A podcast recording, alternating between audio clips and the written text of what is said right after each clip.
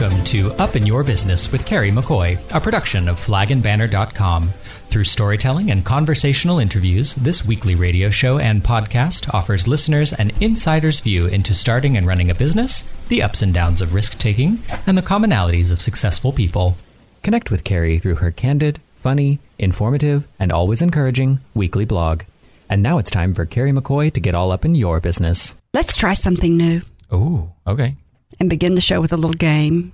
Oh, what kind of game? See if our listeners, through a few clues, can guess who our interviewee is today. So here's the clues. She is an American actress who early in her career starred in Dazed and Confused, Conehead, and Mallrats. She is known for deflowering Bud on the TV show Married with Children. See anything you like? Did I do? I think you're the most beautiful girl I've ever seen. Come be one with me. What? I'm sorry, I didn't hear you. Did anyone ever tell you how much you look like the Keebler elf? She danced with an angel, John Travolta, in the movie Michael, starred alongside Adam Sandler in Big Daddy, What's your name? Frankenstein. Frankenstein, okay. There you are. There you are. Are you okay, buddy? I, I turned my head for one second and he disappeared. Don't you ever do that to me again, okay? Don't do that. Thank you so much for being sweet to my little boy here. You're welcome, Sonny. Sonny, I, I think my sister Corinne is engaged to your roommate. your sister's Corinne? That sucks. Yeah, I'm up from D.C. I was at that party, the, the one where we wasted the good surprise on you. Oh, yeah, sorry about that. Uh, so, what, you have a son now? I'm not really his dad. I'm more of a temporary father figure type until social services can get another family for him. At which point, you'll have to find a new way to initiate conversations with girls in the park. Yeah, that's correct. Mm-hmm. and had multiple acting nominations for her starring role in Chasing Amy, including MTV's Best Kiss category for her lesbian makeout scene mm-hmm. with Ben mm-hmm. Affleck watching her from the side. All the while, her co star watched with a broken heart. No, I should apologize. I don't normally get all mushy in public, but it's been a while since I've seen Kim here.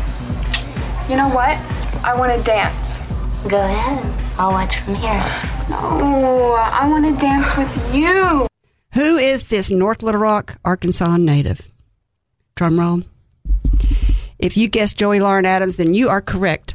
Over the last 30 years, Miss Adams has acted in over 40 movies and 20 TV shows. In 2006, this talented actress added to her repertoire of work by releasing her very own film, Come Early Morning, that she wrote, directed, and advocated for, starring Ashley Judd as the lead alongside the respected actr- actress Diane Ladd. This full length film was shot on location in Little Rock, Arkansas, and got picked up by the Sundance Film Festival. After watching Joey's years of work on the aforementioned movie making undertaking, it only validated what I have often thought that actors, musicians, and other artists epitomize the entrepreneurial spirit. Successful artists like Joey, with their long careers, have tenacity, they're self employed, they work hard, take risks, make big decisions, negotiate sales, money, and contracts, often travel a lot, and have fluctuating incomes. If that doesn't sound like an entrepreneur's resume, I don't know what does. After months of trying to pin down this busy lady, our day for visiting has finally arrived. It is with great pleasure I welcome to the table the talented, smart, hardworking entrepreneur and longtime friend, the American actress and director, Joey Lauren Adams. Wow, what an intro. I don't know if I've ever been called an entrepreneur before, so I was just I'm gonna, flattered. Oh, good. I was just going to say, do you think of yourself as an entrepreneur? No, not at all. I watch Shark Tank and That's like not, it never like I don't ever sort of think of myself there unless I'm like pitching my idea, which I have one for the Shark Tank. yes. so there you go. She's always thinking. Full disclosure, your aunt, mm-hmm. Kathleen King, and I are longtime friends. In fact, we've been friends since the second grade. Mm-hmm. But we're not going to talk about that. We're going to talk about your, I called you illustrious earlier, your illustrious career, because it is. Too many people think successful people are just born that way. But in reality, they have worked hard, they have conquered fears, and they have often grown from strife in their life. And that is certainly true for you. A rise to success can be messy, and the path, like the character, Alyssa Jones, who you played in Chasing Amy, Amy said, it's not always straight path. So let's start at the beginning. You probably don't remember our first meeting, but I don't really remember it either. But I've known you ever since I can really remember. But um, because, like I said, your aunt is my good friend, and I came to your house because I think she was babysitting. Really? I do for your mother. I, it's funny because I don't ever remember Kathleen babysitting us. Well, for some reason, she was at your house, and I came over. So, she, and uh, I remember your house. I don't really remember you and your brother and sister that much, but I remember your house was kind of modern, had a sunken kind of den. Oh yeah, yeah, yeah. and yeah. a glass, big glass window. Yeah. And I thought this is the nicest, coolest house I've ever been in. Was your father in construction? yeah, he had uh, Cash Lumber, Oh, but he actually wanted to be an architect, and his father made him quit college and come take over the lumberyard. So he was sort of a what is the word? There's a word for like a suppressed artist. Like didn't really get to do, I think, what he wanted to do with his life. Mhm. So he designed that house and then, you know, had the people, the connections with builders and the material, obviously, to build it. well, no wonder it made an impression on me. Yeah. It was small, but it was really neat. So describe your life back then. I mean, it's pretty storybook because we lived in North Little Rock. Pikeview, maybe was the name of the elementary school I went to, which was walking distance. But actually, like when all this whole Me Too thing came up, I remembered that, like in first grade, my first kiss was stolen from me. By who? A kid named John Sandman who pushed me up against the portable and kissed me, and then he would also follow me home and like throw me to the ground and look at my panties. What? yeah, How old was this guy? I was. In, we were both in first grade. Um, Well, he's aggressive for a first grader. But it's just like you, you sort of think of it like, you know, I think of my childhood as idyllic. And then when things like, you know, the Me Too movement come up, you sort of look back and go like, oh, yeah, there were some not so great things. Do you know that it's just been going on longer than you sort of realized? And you just kind of, boys will be boys, you know? hmm But I mean, my mom was amazing. My dad was amazing. She was pretty much a stay at home mom. So there was literally cookies when we got home from school. And then, like, you know, the neighborhood kids, we would play kick the can and all of those games. So it was fun. We could ride our bikes anywhere. We could, I remember like getting lost, like going out into the woods and getting lost, which was amazing. You know. without being kidnapped. Yeah, yeah. And without, you know, like it being some sort of scary thing or, you know, or feeling a need to come home and tell my mom or, you know, you just got home by dark. hmm When the streetlights came on. Yeah, yeah. So you come from a family of beautiful women, and your father was very handsome He was. and quiet Yeah, and mysterious, yeah. but he had a midlife crisis. hmm Like so many people I have interviewed on this show, that strife could have possibly been what changed the trajectory of your life. How old were you? I think I was just starting college. Know, because I had been an exchange student when I was 17 to Australia. So I was already wanting more out of life than what I saw around me. Did you go to Australia to be a to be an actress? No, I just went to get out, just to travel. And I didn't feel like our school, my school at the time, offered things that I don't, I don't, I just wanted to get out. I just wanted to see the world. I knew there were different people. I knew there were different things. Um, my aunt, Kathleen, was actually a huge influence for me because I don't remember her younger. And then she, at 15, I think, went to Tulsa to be a ballerina. So I just have these memories of her coming home for Christmas and she would be, you know, have shaved all her hair off. Or She was one year she was a vegetarian, which I had never heard of. And we were just like, you don't eat meat? Like, what do you, what do you eat then? Like, and one year she came home, she was so orange because she had been drinking so much carrot juice. And she would always bring, Well, too much um, carotene in there. but she was fascinating to me. Do you know she was out in the world, and and again, like it, it was just little clues that there's there's more going on than what's going on in North Little Rock, Arkansas. Mm-hmm. You know, and I didn't know. Like I didn't know a lot of women who were who had careers really. And then I, my mom started working for her friend at a jewelry store, and I met this woman, Retta Wolf, who was a jewelry salesman, and she made like I think like two hundred thousand dollars a year and had like a like two hundred thousand dollar expense account and sold jewelry around the world. And I was like, I you they pay you to go to Italy and sell jewelry? Like, what, sign me up. Like, what else is there that you can do with your life that I don't know about? And then uh, I had always, I think on, one of the biggest things for me was in seventh grade. For some reason, they sent all the kids from sort of all surrounding neighborhoods to one school. So there was no one to play football against. So within this school, there were seven football teams, Central High. And so because there were seven football teams, there had to be seven cheerleading squads. And we had moved from the house you were talking about to a different neighborhood. And next door to us were two girls, Lindley and Cecily. And then there was my sister, and we were all sort of one year apart. So Lindley went, and she was, I can't remember, maybe a Raider. She'll kill me for not remembering. Um, and then my sister went, and she was a Viking, maybe. And then Cecily went, and she was a Viking. And it really was like, not, there was no like, will you make cheerleader? Because there were 17, like everybody, you didn't know anyone who didn't make cheerleader. Mm-hmm. And, and like my mom had already bought my shoes that I was going to need. And you go through the tryouts. And it was just like, am I going to be like what Lindley was or what my sister was? And went through the auditions, went down to Central, and they had the postings. And it was just, I, my mom and I just kept going back and like reading and reading and reading. It's like, I did not make cheerleader. What? Yeah.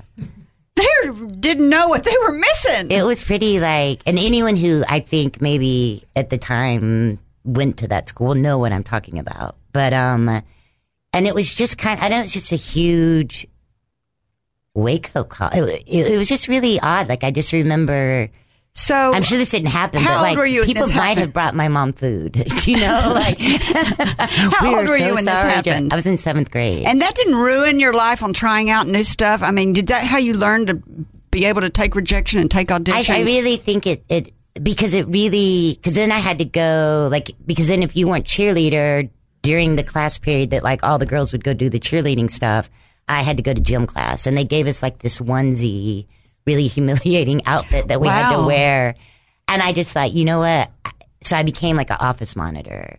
But it really was when I kind of broke from, and you're also at that, like I was 12 or 13. Like it's such an awkward age Mm-hmm. yes, anyway it's terrible. and and that kind of like it, it just broke me away from what I had been comfortable with. You know, it put me on the outside of what all my friends were doing, and that's when I really sort of got into acting. Like I, I had done it, you always been interested in it, but it's When you were in the seventh grade, yeah. I mean, I was acting in the church when I was little. Yeah. Like, I was playing, Mary Magdalene was my first speaking role in the church, so I've always played the whore. the misunderstood whore with a heart of gold. that's not a bad role. I kind of like. I that know, it was a great role. I love that. Um, So your dad leaves when you, you're in college. You make it through. You make it through high school. You, you graduate. You go off to college. Where'd you mm-hmm. go? I went to Fayetteville for a semester. You went to Fayetteville for a semester. You're doing fine. Are you studying acting? So I had a plan. I was going to, because I used, I also used to sit in front of Mary Steenburgen's house and think if she can Because she had already it. become a movie star. By yeah, then? and it's like if mm-hmm. she can do it, I can do it. But then I was also like, what are the chances of two people from North Little Rock, Arkansas, making it? Yeah, very And slim. Yeah, um, but it worked out yeah. So like when I got back from Australia, in It- high school. Yeah, I was then a senior, and it was such a step backwards because in Australia they you only go to eleventh and twelfth grade if you're going on to college. So it was like open campus. Yeah. You know, I studied play. You know, playwrights I'd never heard of before. I took a photography class. I mean, it was they just offered so much more than what my high school had. But I did have a really amazing drama teacher in high school that was super encouraging. And uh, so when I got back, it just felt, and it was, it was a step backwards. And I got really depressed. And then my brother was in a really bad car accident.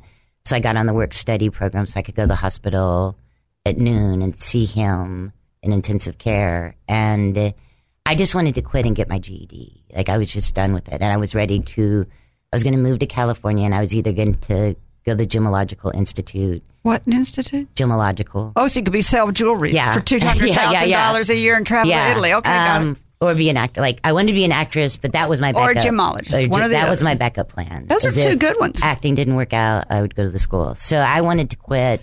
My mom wouldn't let me, and then she. We made a deal that like I would try Fayetteville for a semester. If I didn't like it, then she would be behind me morally in whatever I wanted to do. And your dad's still at home.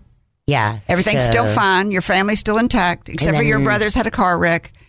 and then I go to college, Uh-huh. and I had worked at Cajun's Wharf on and off throughout my high school um, years, and the manager called me and said he had seen my dad with a woman at Cajun's. so that's how I He found out. called you up and told you that? Of course, he's like a dear friend of mine. Boy, he's brave soul. Still, I mean, we were very brave close. soul. We were very, very Yeah. close. Um, uh, still are to this day. Um, Did you tell your mother? No, my mom and dad came to see me. They came up for like a game or something, and we were at a restaurant. And I took my dad outside because I felt so mature at the time Mm-hmm. because I had been to Australia and like was going to California, and I just said, "Look, I understand. Like, if you're not happy, I understand marriages don't work out, but you need to tell my mom." And uh, he wrote me a letter, kind of trying to explain, and I, I mean, I understand. I totally understand, and more so now, like why he did what he did. Um, Why? because, like I said earlier, like his dad had, Oh. like had he, he was not allowed to choose his life path. I got and had he really was an artistic. Like that's where I get my artistic self from, and he had been forced to come run this lumberyard, and he wasn't really. I, I don't think. He was a great businessman, but he also wasn't interested in being. He wanted to do architecture, which he was amazing at. He designed the other house we lived at. Um, I still have the plans. I mean, that's was his passion, and and he was not allowed to do that. And his dad was, I think, abusive and would put him down Controlling. at the lumberyard in front of you Oh, know all the no. other like you know those good old boy men that would. Um, and I just think, you know, he was not happy with himself and and you know found it difficult to love himself. And then it's always hard to Love someone else. yeah. And then it was like it was i think it was i mean i know he loved my mom with all his heart. Um it was just an escape. I think with someone else he could be he could tell her you know what he wanted his story to be. So they got divorced. yes. And Because then already- about I went home because I like you know I didn't even try at Fayetteville because I knew I wasn't staying. So then I went home and worked three jobs to save a thousand dollars to move to California. And so while I was there, things were kind of falling apart. And then I moved to California, and uh, they used to have these parties in the daytime. And say, because I moved to San Diego first, because my mom knew my mom's friend had a friend that I could stay with Ah. until I found a place. Because my mom was like, "You don't know anyone in LA. Yeah. start." Stay I didn't have friend. a I didn't have a car. I, I mean, I had a thousand dollars when I left. and naive and and hardworking. Mm. And so I lived in South Mission and they would have like these daytime parties. And so I had had a few cocktails and then went home to get a sweater or something. And my mom called. And I had been talking to her, but it was just like she was so miserable. And I was like, Mom, it's so great out here. You know, you should really come. You know, you could start a new life. And like, not thinking she would. and, she did. Your dad's gone. She's living alone. Are you the youngest? Yeah. So you're the so you're the last baby. She's in her house by herself. She's been a stay at home mom all her life. Mhm. Pretty much. She worked for her friend at Kate's Jewelry for a Right? while. yeah. It, it, uh, so she just says, "Okay." Yeah. And so I had a studio apartment. So she moved out to my studio and like Y'all were like sisters. it was like uh, it was such a like you're cramping my style because I had just like Did you hear that, mom? Is she listening? she knows, but it was I mean it was because like because my dad had lost because at that time like Home Depot and everything had started. My dad oh, lost that's the got to be tough. lumberyard. Yes, cash, So cash lumber. he lost the business so you know she didn't have any money i was working i got a job serving appetizers in a bar and uh, and there was like one credit card that worked a sears credit card. And so we went on a shopping spree. Because when i first got there like a friend that i made at the restaurant took me aside and said we need to go shopping. Because i showed up for work at the old Ox my first day to because I was a hostess first before I was serving appetizers, and I had this like like strapless like um really large like pastel floral like tight fitted bodice within three tiers of fabric with twisted beads. Do you remember those? Like oh. the three you could do three colors to match what you were wearing, and white pumps. Oh.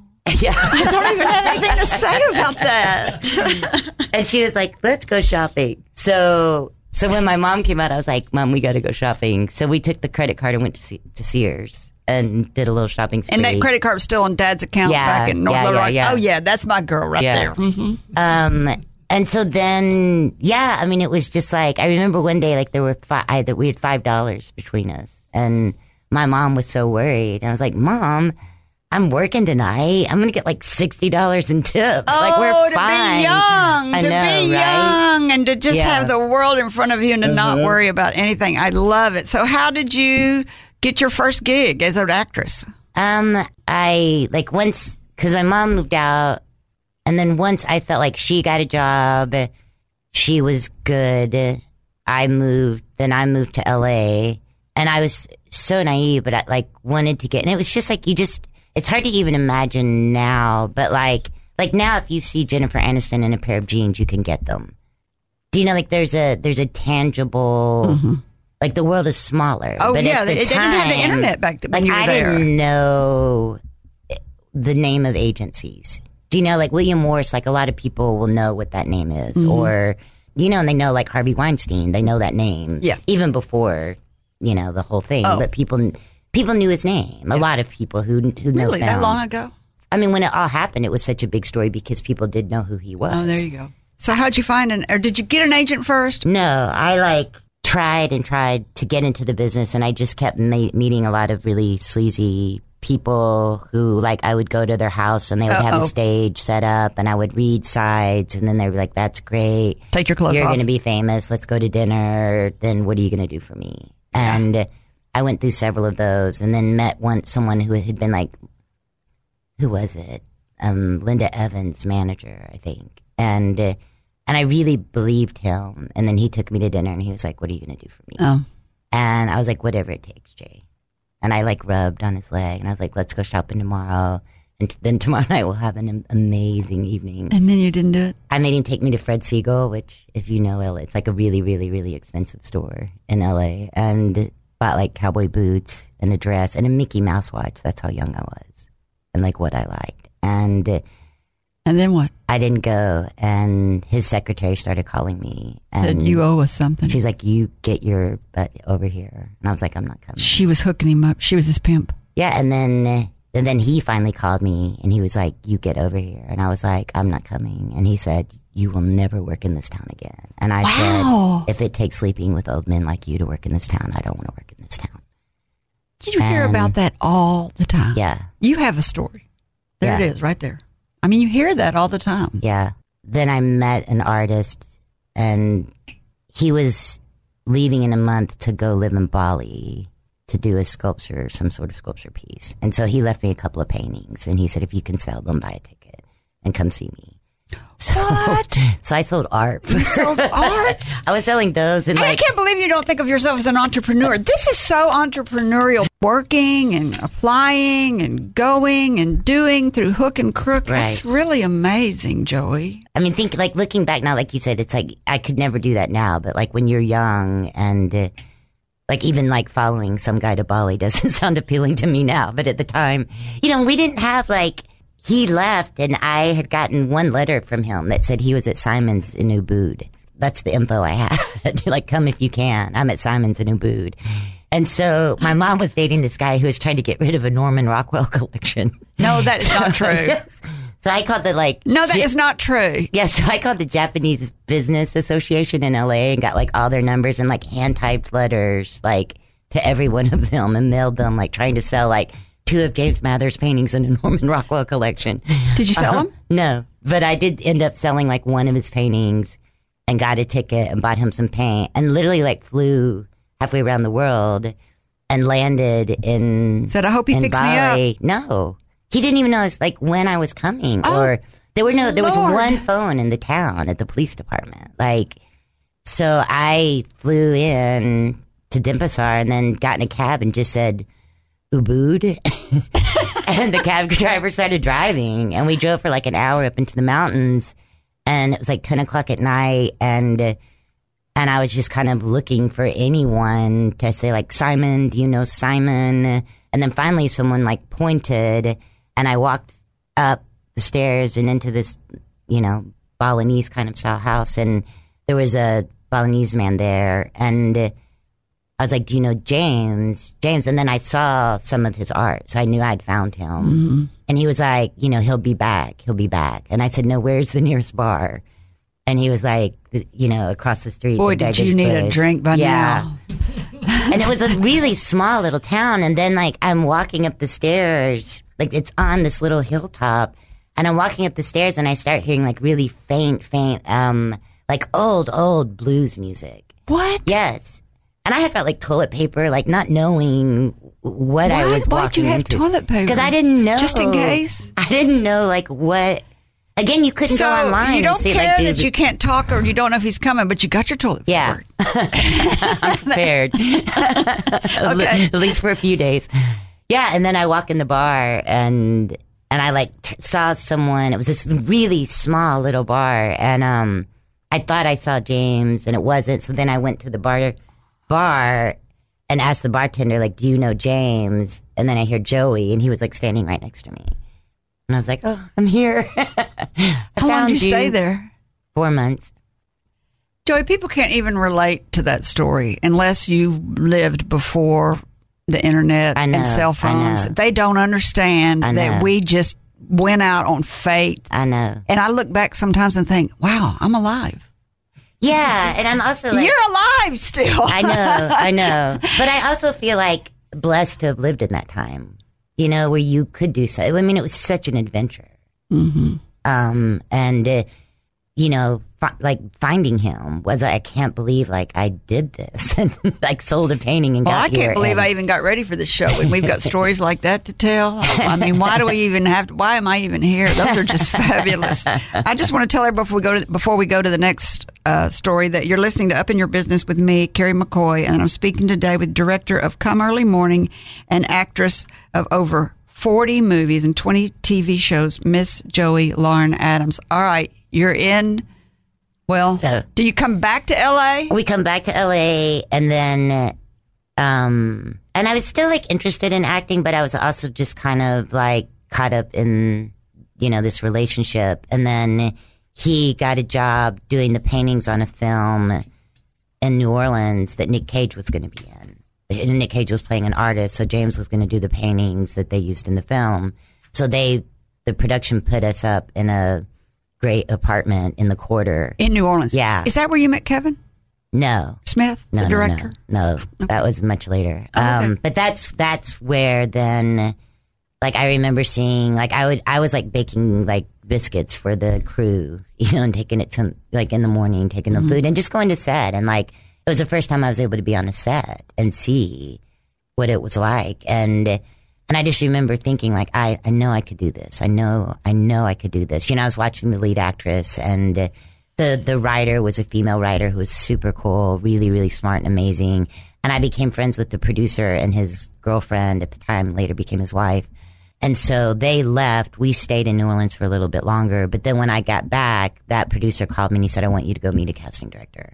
She's casting this show, and I think they're having a hard time. And I just I want you to go meet her." What show was that? It was Parenthood. Were you in Parenthood? No, I didn't get. It. But oh, I, I was about to say I didn't see that in your- no, but I I went and met the casting director, and then she said, you know, will you come back and read? And of course, I'm calling my grandmother, like everyone, like I'm going to read for a casting director, and and then I went and read, and then it just like it was the most nerve wracking experience because it's like I was nervous to just go meet her. Then I had to go and read for her, and uh, I think the first time I met her, she had me read a scene from uh, um, Mystic Pizza.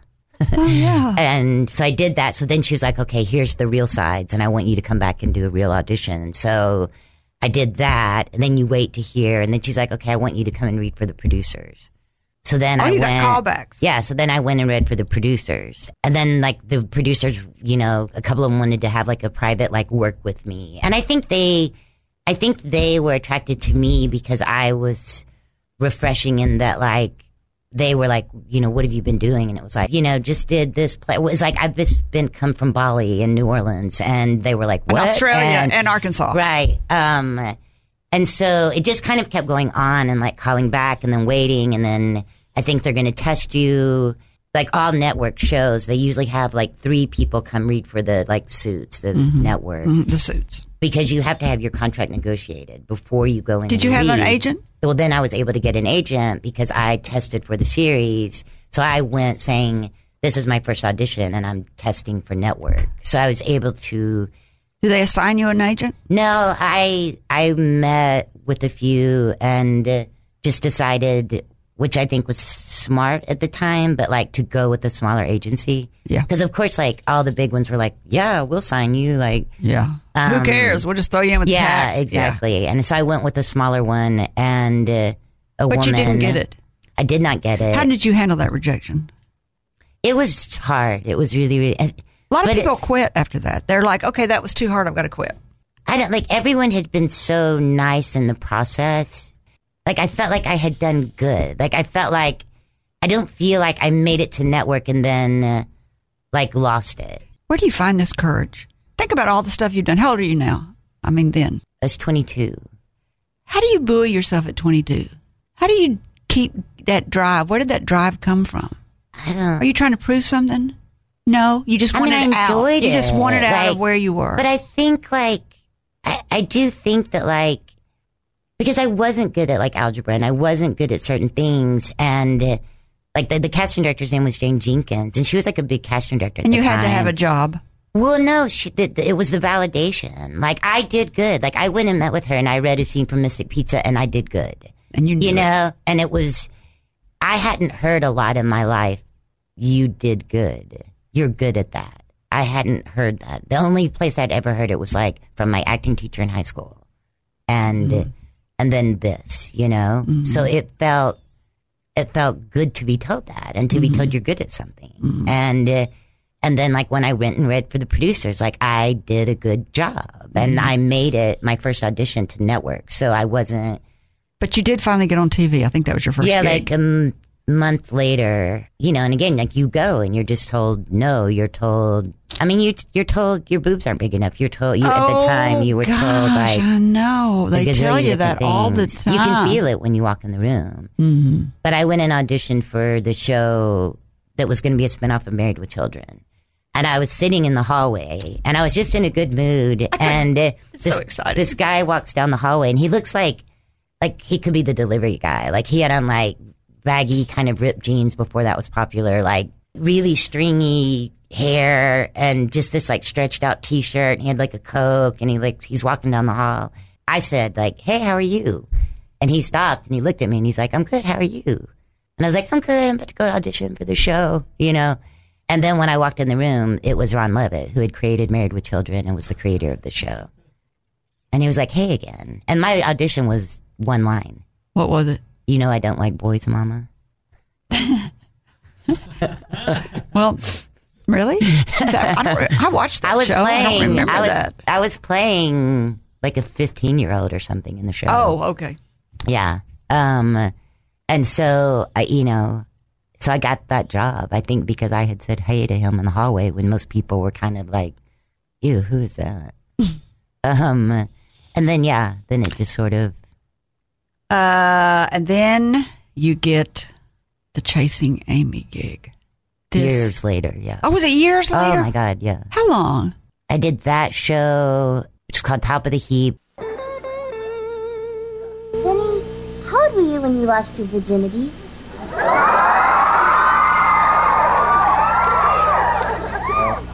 I didn't lose it. It was stolen. Come on, this is important. I was exactly the age you should be when you lose yours. Six, 60. I'm Mona. You a friend of Vinny's? No, Bobby's. He invited us over. Then they revamped it with just because it was like Joe Bologna and Matt LeBlanc and I. Then they revamped it and then I did Dazed and Confused was the first big film. So you did so- Dazed and Confused, Yeah. Conehead, and I did- Mallrats. Those I were all different directors. Yeah, Really? Dazed and Confused, and then and then I did this film with James Caan, and then Jim Jacks was saying that there was this movie. You have done so many movies, you can't even remember. I you know. probably haven't even seen them all. So then Jim Jackson. Now this is produced- 1993. You just did the program, Mm-hmm. and you didn't do Chasing Amy till 1997. Yeah. So you're right. 90 we may have shot it in 95 and it came out You must have because I saw Michael with you dancing with Mm-hmm. John Travolta. Michael was just one of those jobs where it was like all I had to do was sit in John Travolta's lap for three days and eat pie and then dance with him. And that's when I was like, this is a pretty good gig.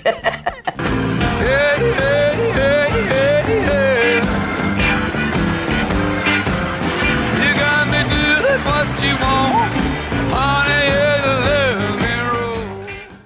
Is he really cute in person? he's so nice I've always, he, you know, I don't really fan over movie stars, but I kind of over him. i know we grew up like singing like the grease songs and I just watched it again the other day with my granddaughter. It's a great Yeah. show for Yeah. teenagers Yeah, if you haven't seen it.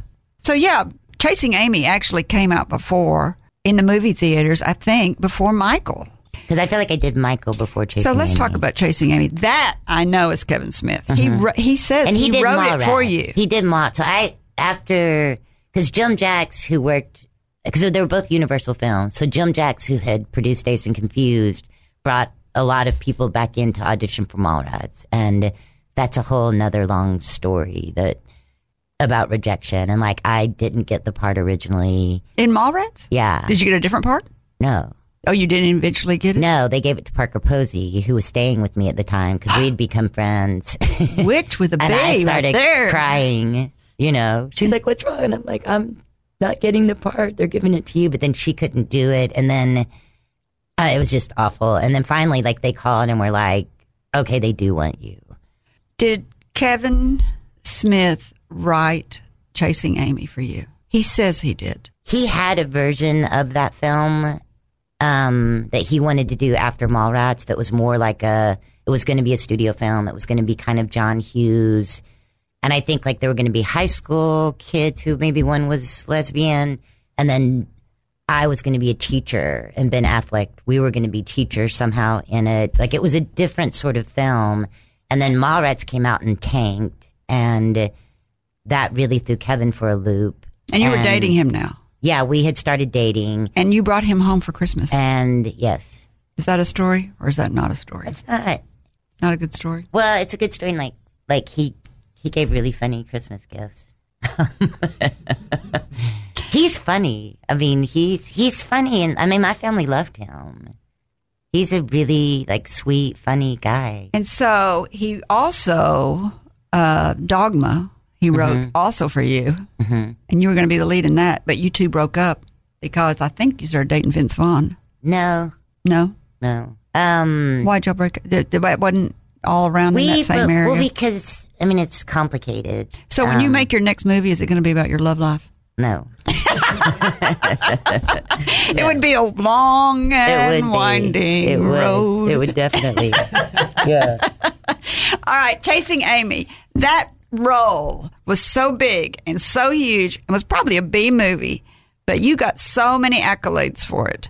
Um, and you got nominated for the Best Kiss with a Woman, And for a Golden Globe. Best Actress In- yeah. in, a, in a picture, musical, or comedy. Yeah. That's wonderful. It was crazy. Is that why you ended up? I saw you on uh, The Tonight Show. Was it after Chasing Amy that you got on The Tonight Show? Probably yeah. And was that with Jay Leno? Yeah. Was he the was he the host at the time? Mm-hmm. You know, I remember about that. Your agent picked your dress. Oh really? Do you remember that? Uh-uh. And you didn't like it. and I could tell through the whole interview you were You like, I didn't like hate it." this dress. My next guest is a very talented actress who's been getting great reviews for her role in the film Chasing Amy. It's in theaters right now. Uh, please welcome Joey Lauren Adams. Here you go. Can I, uh, want to pin that on there? Well, good to see you. Nice to see you. Terrific Yes. actress. You know how to make a girl feel comfortable. Oh yes, yes I do. It's a, well, it's a, it's a great dress. Did I make you uncomfortable? I'm No, no, sorry. You know how to make a boy feel horny.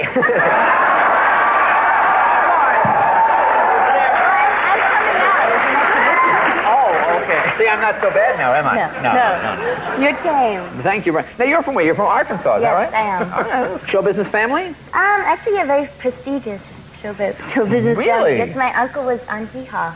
Oh, so. Grady Nutt. Who should? Oh, he was Grady Nutt. He was You're Grady Nutt. wow. Your director actually worked with him. Wow. Well, there you go. Uh-huh. So let's talk about the life as an actress. Mm-hmm. It's it seems and sounds incredibly stressful.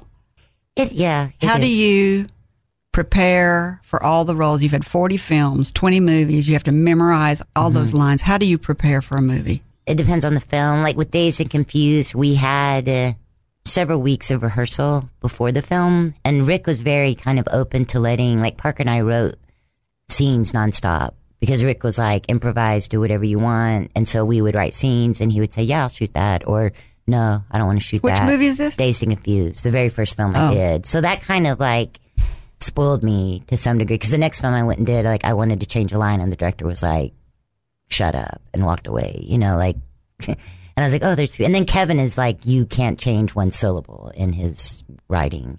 But on Chasing Amy, we rehearsed, I mean, cause that was an indie film that we did a lot of like just masters of the scene. So there was no cutting. You did what? Like just a master. Like, so there wasn't like, we can cut the performance together. If you mess up your line, that's okay. We're going to get it in a close up. No, but you know, like we would have to be able to get through an eight page scene without messing up and do to the That performance sounds level. so hard. It was it was difficult. Um, Is it invigorating? Do you love it? That's yeah, why when you, you, do it? nail it? you know, it's it's amazing. Yeah, When but we rehearsed a lot. You know, This is such an intimate thing that you do with all these actors that you've performed with and you've trusted and you've been on screen with and you've got this intimate relationship with them. I always think about that when I'm watching these films of people working together. I'm thinking about how much trust must goes into that. Do you make long term friends out of that or what is the Younger- relationship that happens after after yeah. you've done I a film mean, with younger. somebody? I think we did more so than people like you get older and people are married and have kids and a life and whatever. Um, but it really is kind of like it's it's it's it's very much like summer camp or I always thought like the circus, but it's like you. It is like you get close with people very quickly and. Like if you were on a football team, I kind of imagine it like that. Like if you're on a really good football Mhm. team and you win the Super Bowl or something, but it's it's when you all get together and and you become bigger than the one person.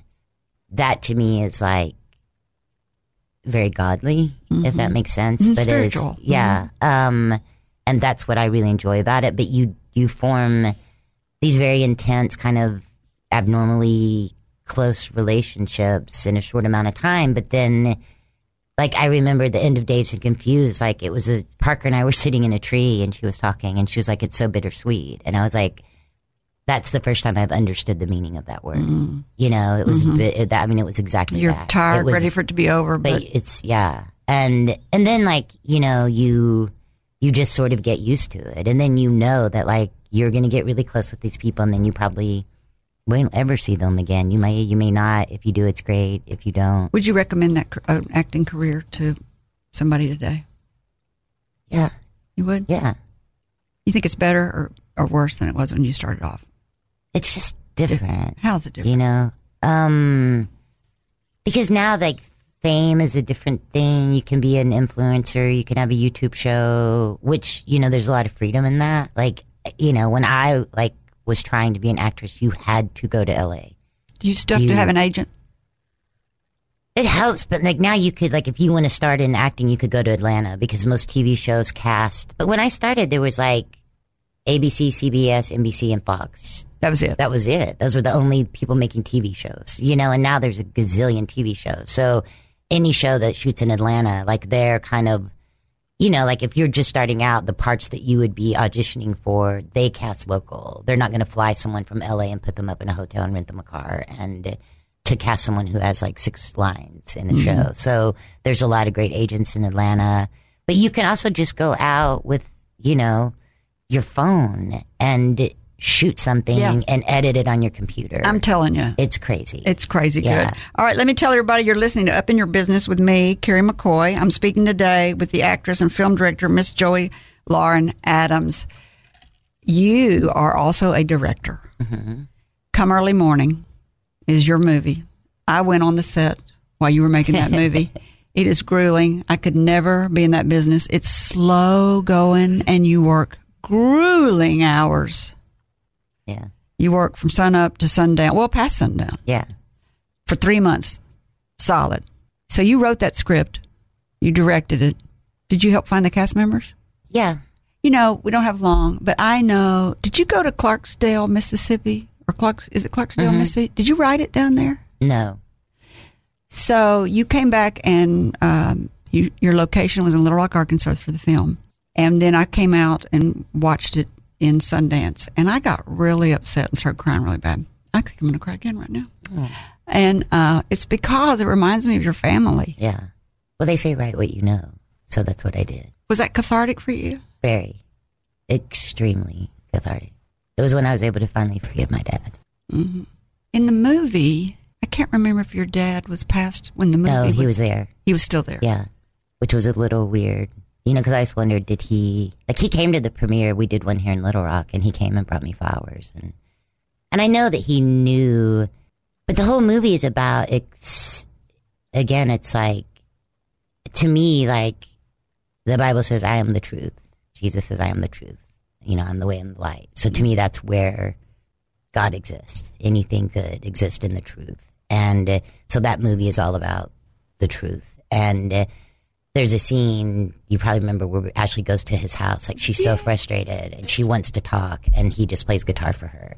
And I remember writing that, and I kept. I mean, I wrote so many versions of that scene of this is what this is what the dad would this is what the dad's going to say, and it was all the stuff I always wanted my dad to say to me, you know. And I would mm-hmm. and I kept and it kept not working and not working and not working. And I kept thinking it's the writing.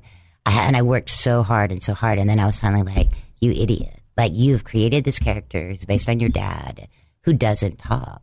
Like of course he is never gonna happen, and you have to let him be who he is, and that is living in the truth, and it set me free. Well said. Hi, I'm Ashley Judd. Welcome to Unscripted. I'm here with my current director, Joey Lauren Adams, with whom I made the independent movie Come Early Morning. We're at Sundance and we're going to chat with each other and take some of your unscripted questions. First and foremost, what did it feel like to direct your first movie? What did it feel like? And if you want to put a Um, bullet in my head for asking that question, go for it. No, I mean, obviously, it felt amazing. Um, but I think because it took so long, it took five years to get there, that we were ready once we got there. Um, and it just happened so fast. But, you know, I think that I was blessed in that, you know, I've, I, as an actress, I've, I've been on sets that are difficult and worked with actors that are difficult. And, you know, that we didn't have one difficult actor. The crew was amazing. So it really was like one of those creative flows that you get into that lasted, you know, 30 days, which was amazing. Something I've heard you say a lot is that you got everything you wanted. Mm-hmm. After five years of trying to get the movie up and running, right. you eventually got the actors you wanted, the production people you wanted, to locate everything. And I would like to say it's because you deserved it. Thank you. Thank you. this is from Janet's son in Memphis, Tennessee. What was it about Come Early Morning that inspired you to want to do it? Uh, you, the script that you wrote that was so fine and beautiful and simple, but very deep. And in a way, as I know I said to you in an email, I feel the blessing of having done the script, but the curse of now thinking that everything is utter crap compared to it. so this is from Scott Moore in Oakland, California. Oh, I like this question. what surprised you the most about working with me? Honestly, it was that you weren't a diva. Really? Like, I, yeah, I wasn't. I didn't know what to expect because you're obviously a movie star, and you're sort of, you know, you were coming, taking a few steps down to where we didn't have sushi at craft service. Um, but you had donuts from we North did. Little Rock. Shipley's, yum. um, and so I think I was just like, is she going to be comfortable in this environment and, and working this fast? And then also that I was going to have to ask you to get in the river Do you know? And it wasn't like we had a bunch of money to net it off. We just sort of threw some dynamite sticks in and hoped the snakes went away. I'm sitting. This is a, a shot that didn't end up in the movie, which Uh-huh. I hope will be in something that, Yeah, on a DVD yeah. that we can see sometime with your commentary. But I'm over in my bus and I hear the dynamite go off, and I said, "Oh, they're ready for me." Which is how we cleared the snakes out of the river. Exactly. It's the end of the show. Oh wow, that went fast. I know. Will you come back? I will. All right, we're gonna we're gonna broadcast next time live from the Dreamland Ballroom. We're Oh, gonna have a. YouTube channel. Nice. Another year from now. Next time, I know you've got another program. I know you've got another show you're writing. Evan, we just went right before COVID hit. We went out a week before everything shut down. We went out with my next script. Yeah, Yeah. I know you've got something in the books because Yeah. you always, always do. All right, it's, Okay, thank you. You're welcome. I've enjoyed it so much. I have a present for you somewhere. It's a U.S. flag. Nice. It's a U.S. flag, an Arkansas flag, Oh, I was a Mississippi flag and a you lived in California. And a California. I wondered why you had a California flag for out. you. Yay. Did you live? T- did you tell me before the show you lived in Tennessee? No. Well, I was in Nashville working. No, you didn't for- live there. Okay, good. I was about to say Yeah, I left no. the state out. So No, yeah, no, you've no. got a flag for your desk Yay. from everywhere you've been. Yay. Flag for Thank everywhere. you. Oh, you're welcome. Thanks so much for coming. I want to tell our listeners thank you for joining me and Joey today. We've had a great time. Thank you for spending time with us. I know you've heard and learned something that's been inspiring or enlightening.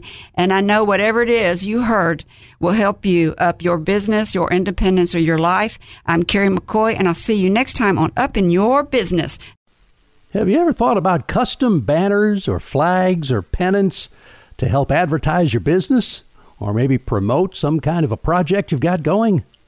Well, if you need a custom item made just for you and your company, flagandbanner.com steps in to help with a free quote. They can make single flags for Little League teams, or they can make 200 street pole banners for a downtown revitalization project. Flagandbanner.com can do it all. On their website, you'll find a form. One of their experts will get back to you with a quote.